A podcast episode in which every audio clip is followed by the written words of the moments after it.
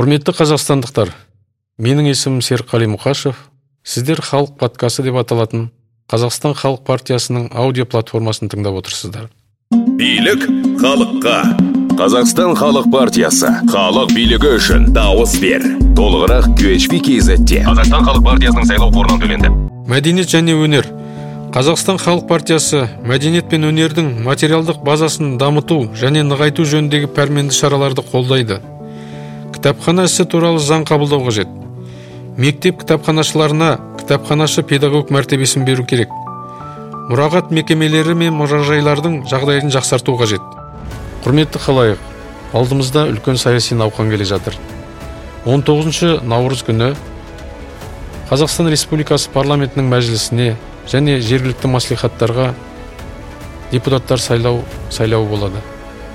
Өзіңіз белсенділік танытып осы сайлауға қатысып дауысыңызды беріңіз. Біз халық партиясымыз сондықтан халық партиясын жақтайды деп сенеміз. Ендеше халық партиясына дауыс беріп жеңіске бірге жетейік. Билік халыққа. Қазақстан халық партиясы. Халық билігі үшін дауыс бер. Толығырақ qhp kzте қазақстан халық партиясының сайлау қорынан төленді.